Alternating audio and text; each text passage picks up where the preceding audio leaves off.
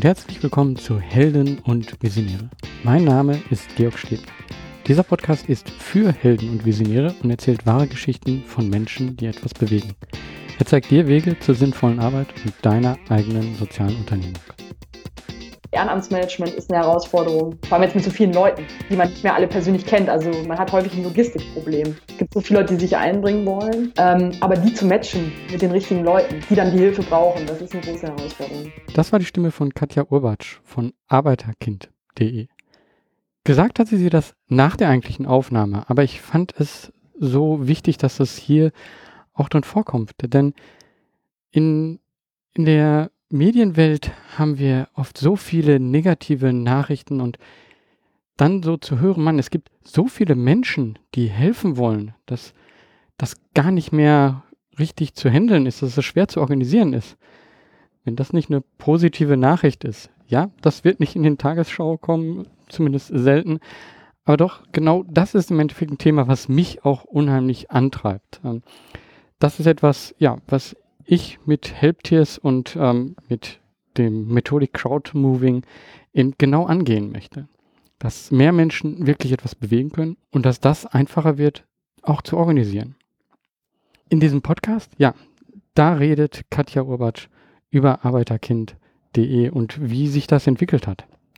Und ich glaube, da ist wieder eine Menge drin, also sehr viele tolle Informationen und vor allen Dingen ja, sie ist jemand, ähm, da habe ich auch wieder einen persönlichen Bezug zu. Ähm, ich bin auch der erste Akademiker in der Familie gewesen und deswegen wollte ich unbedingt mit dir sprechen. Aber egal, ob du jetzt der erste Akademiker in der Familie bist oder die erste Akademikerin in der Familie, hier bekommst du eine Menge Informationen darüber, wie man denn so eine Unternehmung oder eigentlich etwas, ein, nur ein Projekt, was sie am Anfang gestartet hat, wie das auf einmal zu einer Unternehmung wird und ähm, ja, wie damit selber, wie man damit selber als Mensch wächst. Viel Spaß bei unserem Gespräch. Hallo Katja, du hast Arbeiterkind gestartet und äh, ja, damit vielen Menschen ins Studium geholfen. Vielleicht erzählst du mal ein bisschen von dir und von Arbeiterkind, was das ist. Ja, erstmal vielen Dank, dass ich äh, bei dir in der Sendung sein darf. Freut mich sehr. Ja, und ich bin die erste meiner Familie, die einen Hochschulabschluss erreicht hat. Also ich bin eben selber die erste, die die versucht hat äh, zu studieren und das auch erfolgreich geschafft hat. Aber ich kenne eben aus meiner eigenen Erfahrung die Hürden, die damit zusammenhängen können. Und ähm, ja, ich komme aus Ostwestfalen, aus einer Kleinstadt im Kreis Gütersloh, Reda-Wiedenbrück. Und in meiner Familie hatte eben noch niemand studiert. Und mein Bruder und ich, wir wollten dann studieren. Und wir konnten aber niemanden fragen in unserer Umgebung. Und in meiner Stadt gab es auch nicht so viele Akademiker. Es gab vielleicht so ein paar Freunde, die Ärztekinder waren oder so oder Lehrerkinder, aber da bin ich auch nicht so auf die Idee gekommen, dass man jetzt die Eltern fragen könnte. Hm. Und ja, dann bin ich zum Studium nach Berlin gegangen und habe dann aber schon vorher gemerkt, dass viele meiner Freunde, die auch aus nicht akademischen Familien kamen, eigentlich mal studieren wollten, aber es dann doch nicht gemacht haben. Und das hat mich sehr beschäftigt, weil da hat zum Beispiel eine Freundin von mir, die äh, stand in Mathe immer so vier bis fünf und die hat dann eine Banklehre gemacht. Und die mhm. wollte eigentlich immer Soziologie studieren. Und dann dachte ich, da passt doch irgendwas nicht. Und ja, da habe ich auch nochmal nachgefragt und da habe ich gehört, naja, ich habe mich mit meinen Eltern nochmal unterhalten und äh, wir haben dann entschieden, dass das doch besser ist, erstmal was Sicheres zu machen. Natürlich ist nichts gegen Banklehre einzuwenden, aber ich hatte eben das Gefühl, dass ganz viele eine Banklehre gemacht haben, einfach weil sie dachten, das ist was Sicheres, weil ihre Eltern das dachten. Das hat mich sehr beschäftigt, weil ich dachte, das kann doch nicht sein. Also da, da wollten die Leute doch eigentlich was anderes machen, hatten andere Talente. Und dann bin ich nach Berlin gegangen zum Studium. Ich habe Nordamerika-Studien studiert im Hauptfach und BWL und Publizistik. Und da habe ich auch fast am ersten Tag gemerkt, dass ich jetzt äh, neue Freunde um mich herum habe, neue Mitstudenten, die aus anderen Verhältnissen kommen. Also da hatte ich eine Freundin, die hatte mir gleich erzählt, dass sie einen Vater hat, der einen Doktortitel hat und der Bücher schreibt. Und da, da bin ich erstmal aus allen Wolken gefallen und dachte, wow, was haben die denn hier für einen Familienhintergrund? Mhm. Und da habe ich eben gemerkt, da gibt es einen großen Unterschied und das hat mich dann während meines ganzen Studiums beschäftigt. Diese Unterschiede, aha, du hast Eltern, die haben studiert und ich habe Eltern, die haben nicht studiert und was macht das aus im Studium? Mhm. Äh, ich habe eben gemerkt, dass viele ähm, die aus akademischen Familien kamen, viel selbstbewusster waren. Für die war das selbstverständlich zu studieren. Die hatten einen anderen Wortschatz. Ähm, die hatten viel Unterstützung von zu Hause. Die wussten, dass es Stipendien gibt. Für die war es keine Frage, im Ausland zu studieren. All diese Dinge und das hat mich sehr beschäftigt.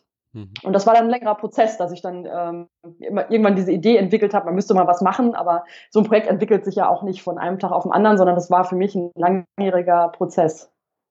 Also als grundsätzlich ich kann das vollkommen nachvollziehen, weil äh, bei mir ist es genauso. Also ich ja. bin auch der Erste äh, in der Familie, der äh, Akademiker geworden ist und ähm, ähm, ich hatte, glaube ich, aber das Glück, dass ich viele äh, kennengelernt habe, denen es auch so ging. Also die, ähm, die auch, also meine Frau mittlerweile, ähm, die ist äh, selber aus äh, Vietnam und mhm. Da ist äh, in der Familie auch niemand vorher gewesen, der studiert hat und sie hat sich das getraut. Und ich habe noch einige andere kennengelernt. Äh, ähm, aber äh, das, was du erzählst, ja, das kann ich sehr gut nachvollziehen. Also das äh, ging mir auch äh, in großen Teilen so, dass man denkt so, ja, man, warum, also äh, kann ich das wirklich? Ich hatte nur wirklich das Glück oder das äh, gute, ähm, ja, wirklich das Glück, dass meine Eltern ähm, da ganz offen waren und sagten, ja, wenn du das machen willst, dann probier's doch einfach, mach doch einfach.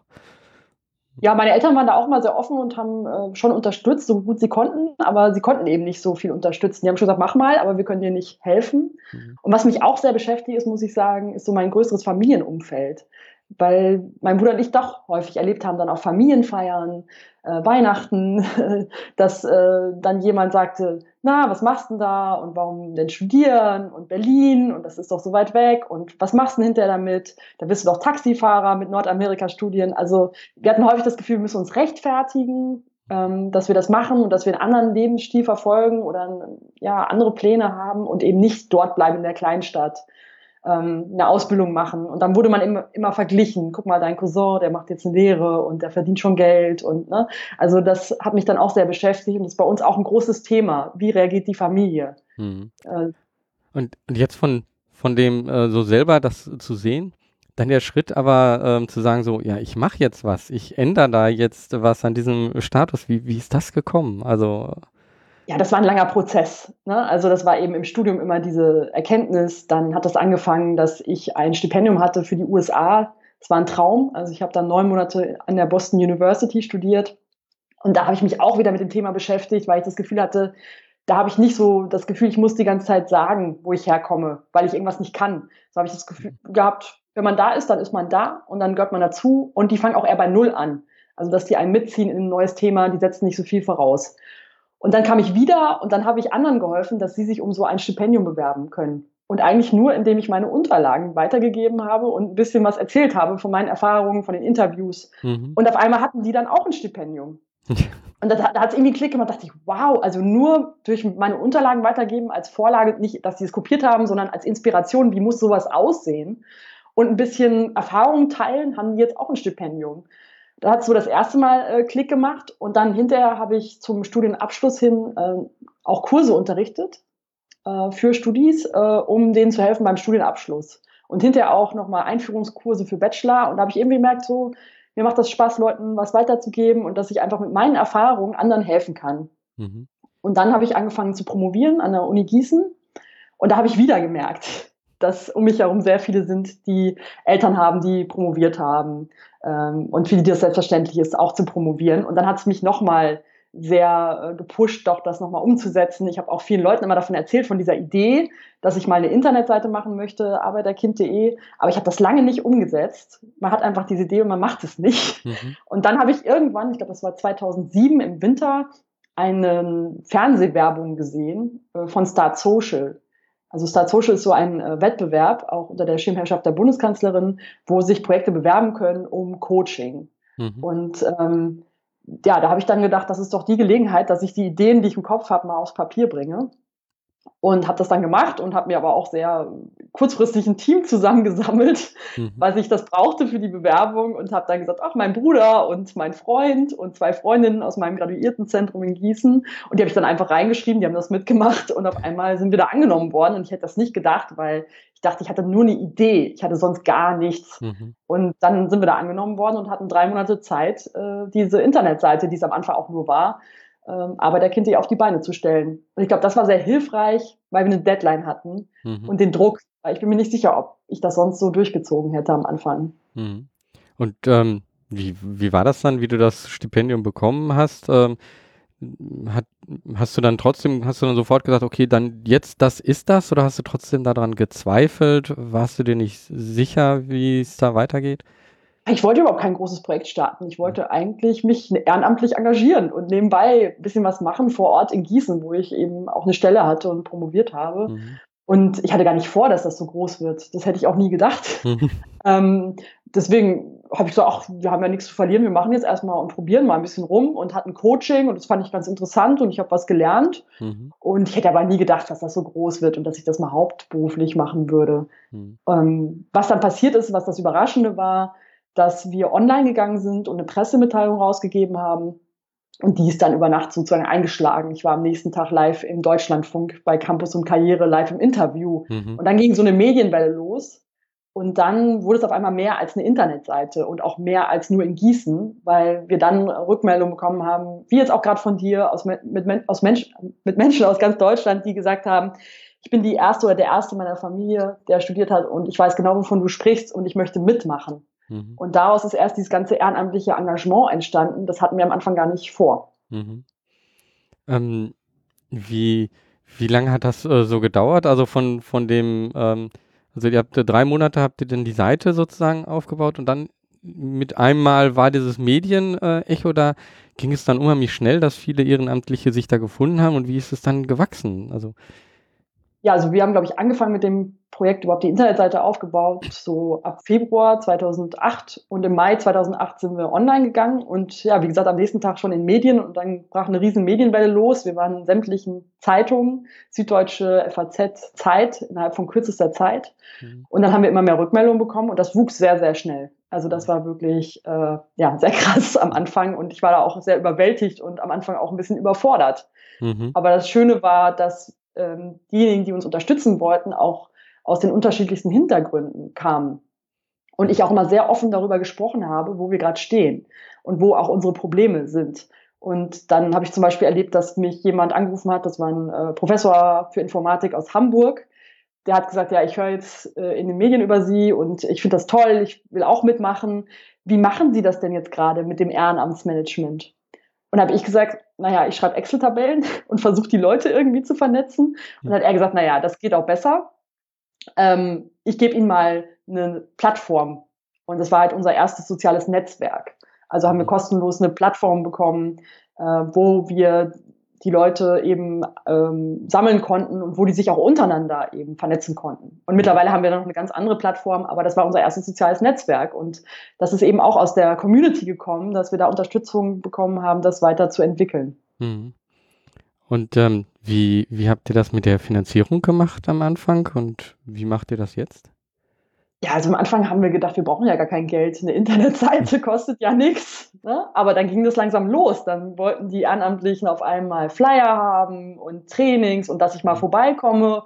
Ja, und das war am Anfang schon nicht so einfach. Äh, und dann haben wir angefangen, uns mit, gemeinsam mit unseren Ehrenamtlichen um Preise zu bewerben die auch zum Teil dotiert waren. Mhm. Und äh, unser erster Preis war der Engagementpreis der ehemaligen der Friedrich-Ebert-Stiftung. Und da haben wir, glaube ich, den dritten Platz gemacht und äh, haben 2000 Euro bekommen. Und von mhm. diesen 2000 Euro haben wir, glaube ich, über ein Jahr gelebt. Also davon haben wir unsere ersten Flyer bezahlt und äh, die ersten Pakete verschickt an unsere Gruppen. Mhm. Also es hat ganz klein angefangen.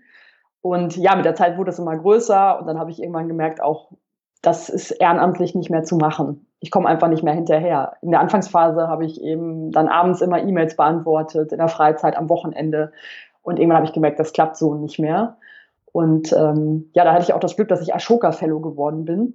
Mhm. Und da ist es ja ein Stipendium für Sozialunternehmer. Und da, da, hatte ich eben das Glück, dann drei Jahre meine Lebenshaltungskosten finanzieren zu können. Mhm. Und da hatte ich natürlich dann erstmal den Rücken frei und dann konnte ich auch richtig anfangen, das richtig zu machen. Also auch ähm, weitere Gelder einzuwerben, dann für die ersten Mitarbeiterstellen. Aber am Anfang ist das, äh, ja, hatte schon gedauert. Also ich glaube, wir mussten schon so zwei Jahre in Vorlage gehen, auch ehrenamtlich, bis wir dann wirklich mal größere Gelder einwerben konnten. Mhm.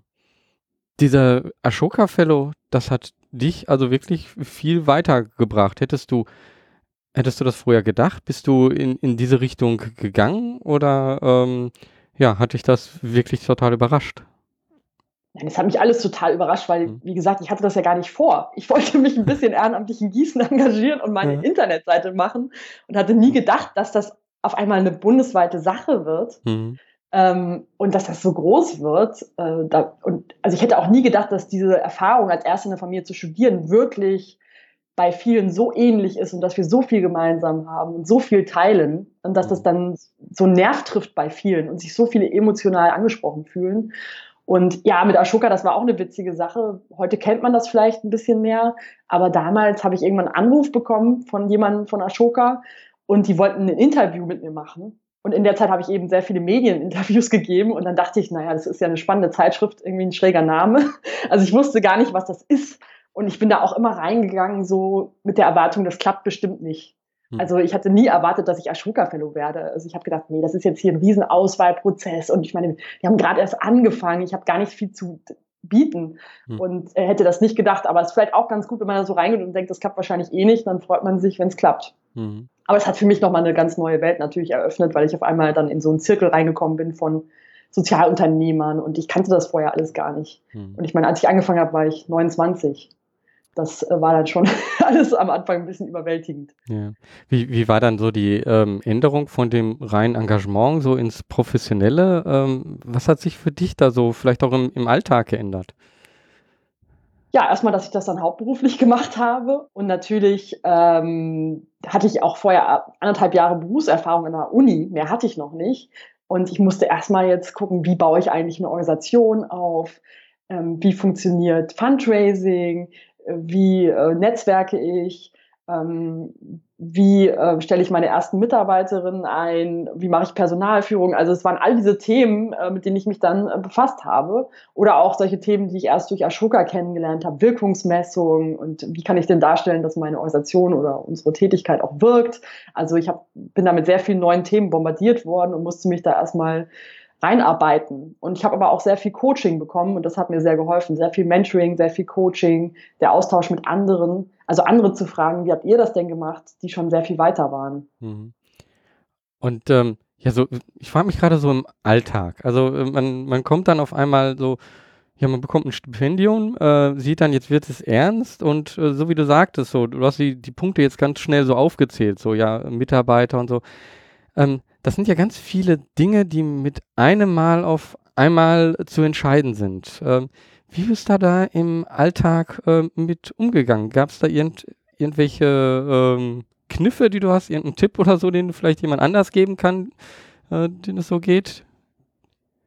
Also ich habe mir immer sehr viel Rat geholt von anderen, die schon Erfahrung haben und ich habe mir auch sehr viel Coaching geholt. Also zum Beispiel bei dem Thema Mitarbeiterinnen einstellen. Da habe ich das Anfang, anfangs auch alleine gemacht oder eben in Absprache mit meinem Team, also mit meinem Bruder und meinem Freund. Ähm, aber dann habe ich gemerkt, das funktioniert so nicht. Und dann habe ich mal geguckt in meinem Umfeld, wer kann mir da helfen. Und dann habe ich auch eine Personalerfirma gefunden, die gesagt hat, wir machen das mal ehrenamtlich, dass wir dich jetzt mal ein bisschen coachen. Mhm. Und das hat mir auch sehr geholfen. Ich hatte auch zwischendurch eben von jungen Unternehmensberatern, von McKinsey, die das ehrenamtlich gemacht haben, hatte ich Coaching.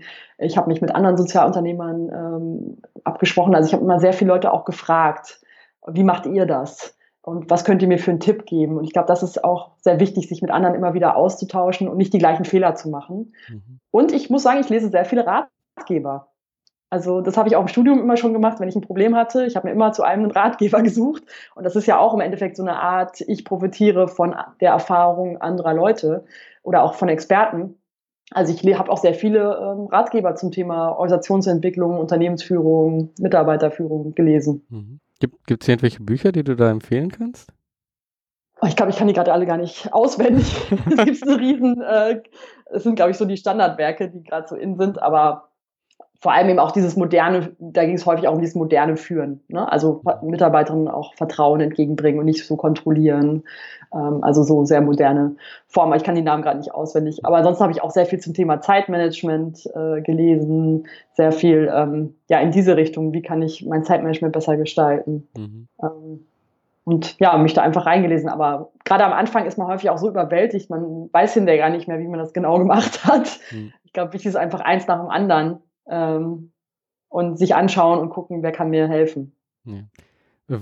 Wo steht äh, Arbeiterkind momentan so gerade? Was ist das, was äh, euch am meisten so momentan ja am wichtigsten ist, vielleicht so?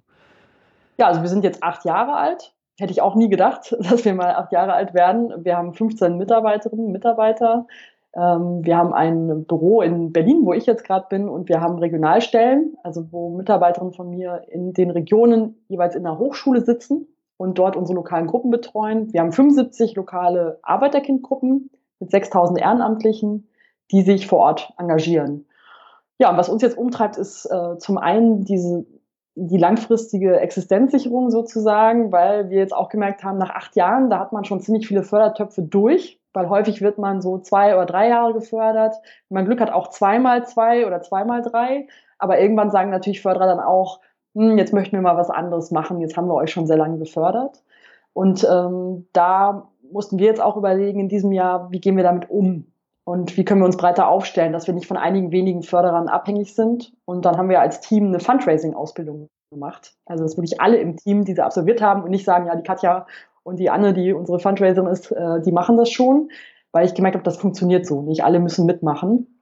Und deswegen wollen wir uns jetzt noch mehr auf eine spendenfinanzierte Organisation ausrichten und wollen auch, dass alle die Augen offen halten, alle mitmachen und eben auch schauen, wie wir unsere Ehrenamtlichen noch mehr einbeziehen können. Also das ist so ein Thema, was mich beschäftigt, weil ich auch bei vielen anderen Sozialunternehmern gesehen habe, so ab sieben, acht Jahre wird es schwierig und da ist die Frage, wie komme ich über die zehn Jahre drüber und auch in welcher Form? Also schaffe ich das in der gleichen Größe oder schrumpfe ich vielleicht? Und das beschäftigt mich gerade sehr mhm. ähm, auf der Organisationsebene. Auf der anderen Ebene so von unserer Tätigkeit beschäftige ich mich gerade ähm, sehr, wie wir noch mehr in den ländlichen Raum kommen können. Mhm. Weil unsere Gruppen natürlich häufig in Unistädten sind.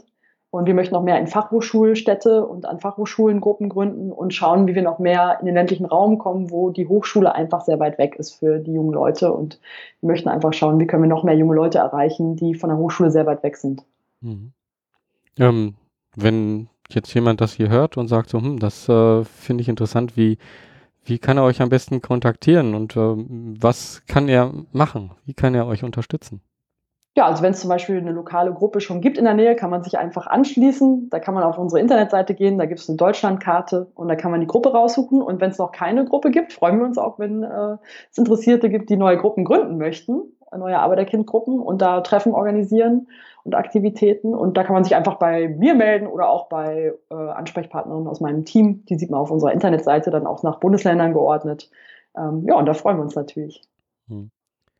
Ähm, so in die Zukunft geschaut, was, äh, was wünschst du dir, wie sich äh, Arbeiterkind entwickelt, äh, wenn du dir das jetzt so wünschen könntest an äh, einer Fee als Wunsch entgegenbringen?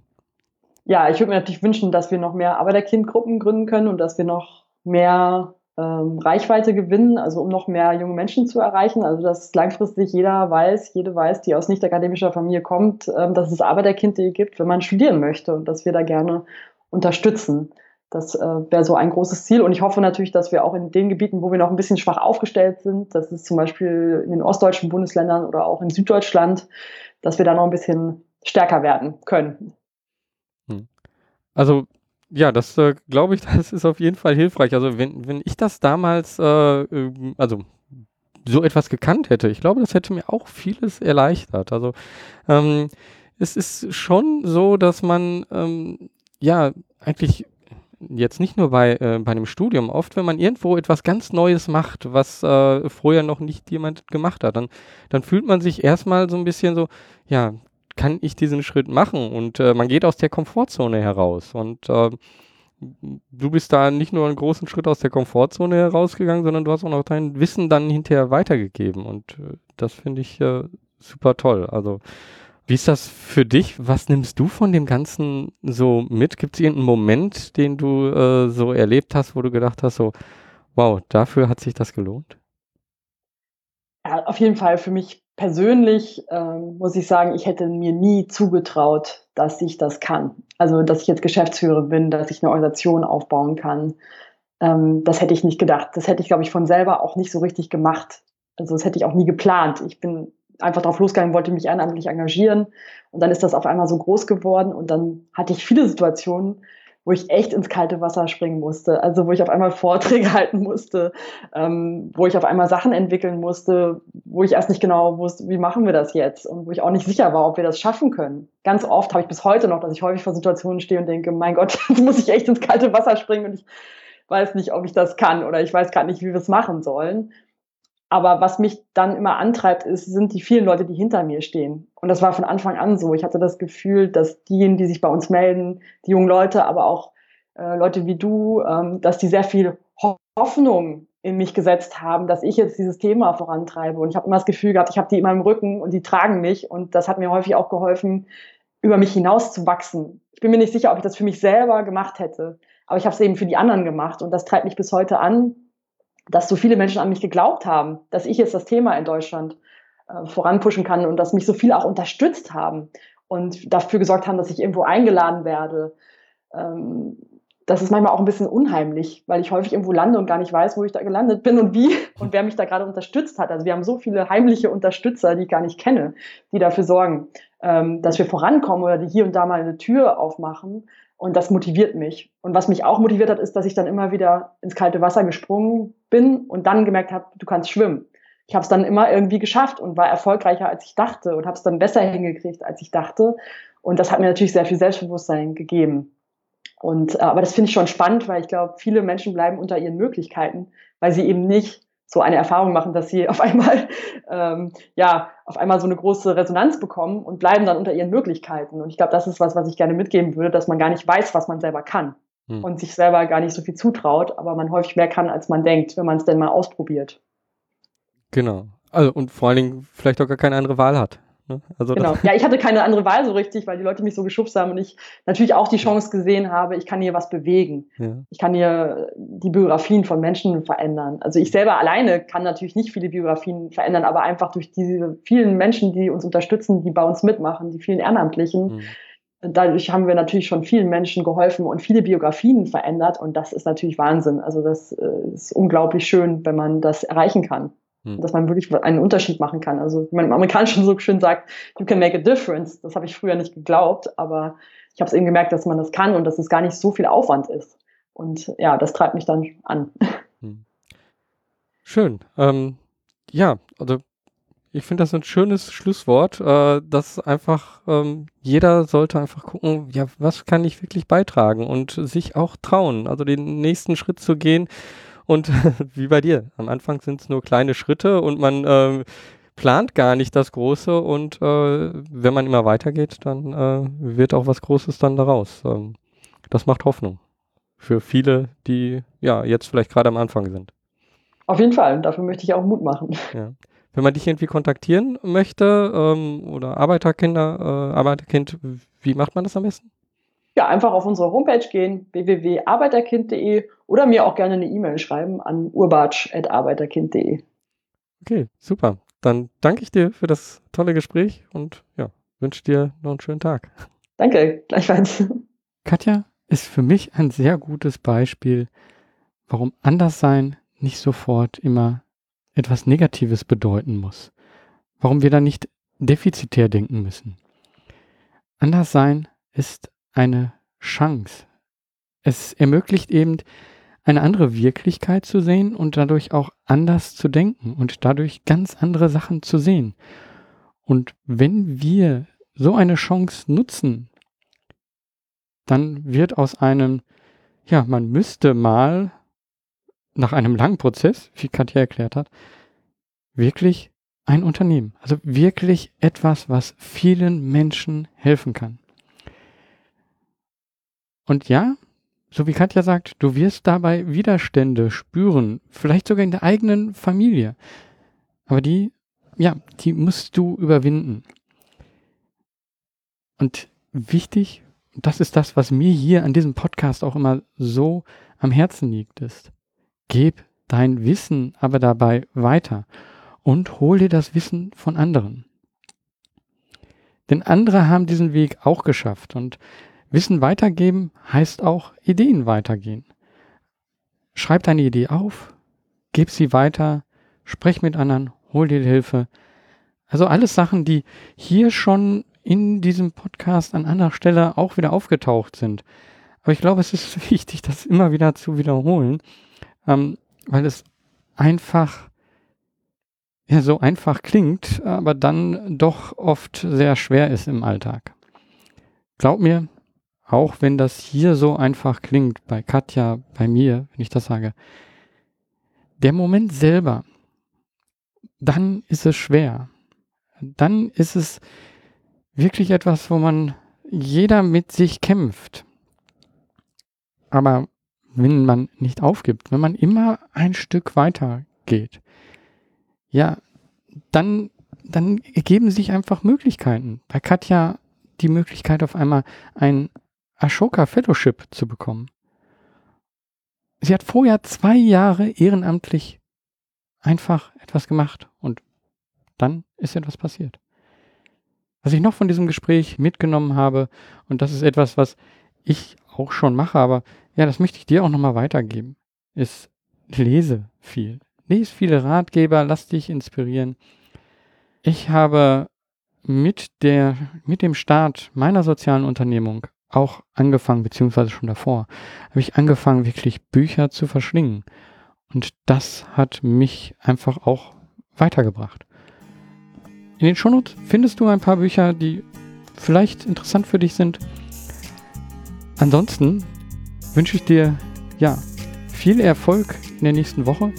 Es wäre auch wunderbar, wenn du diesen Podcast auf iTunes bewertest.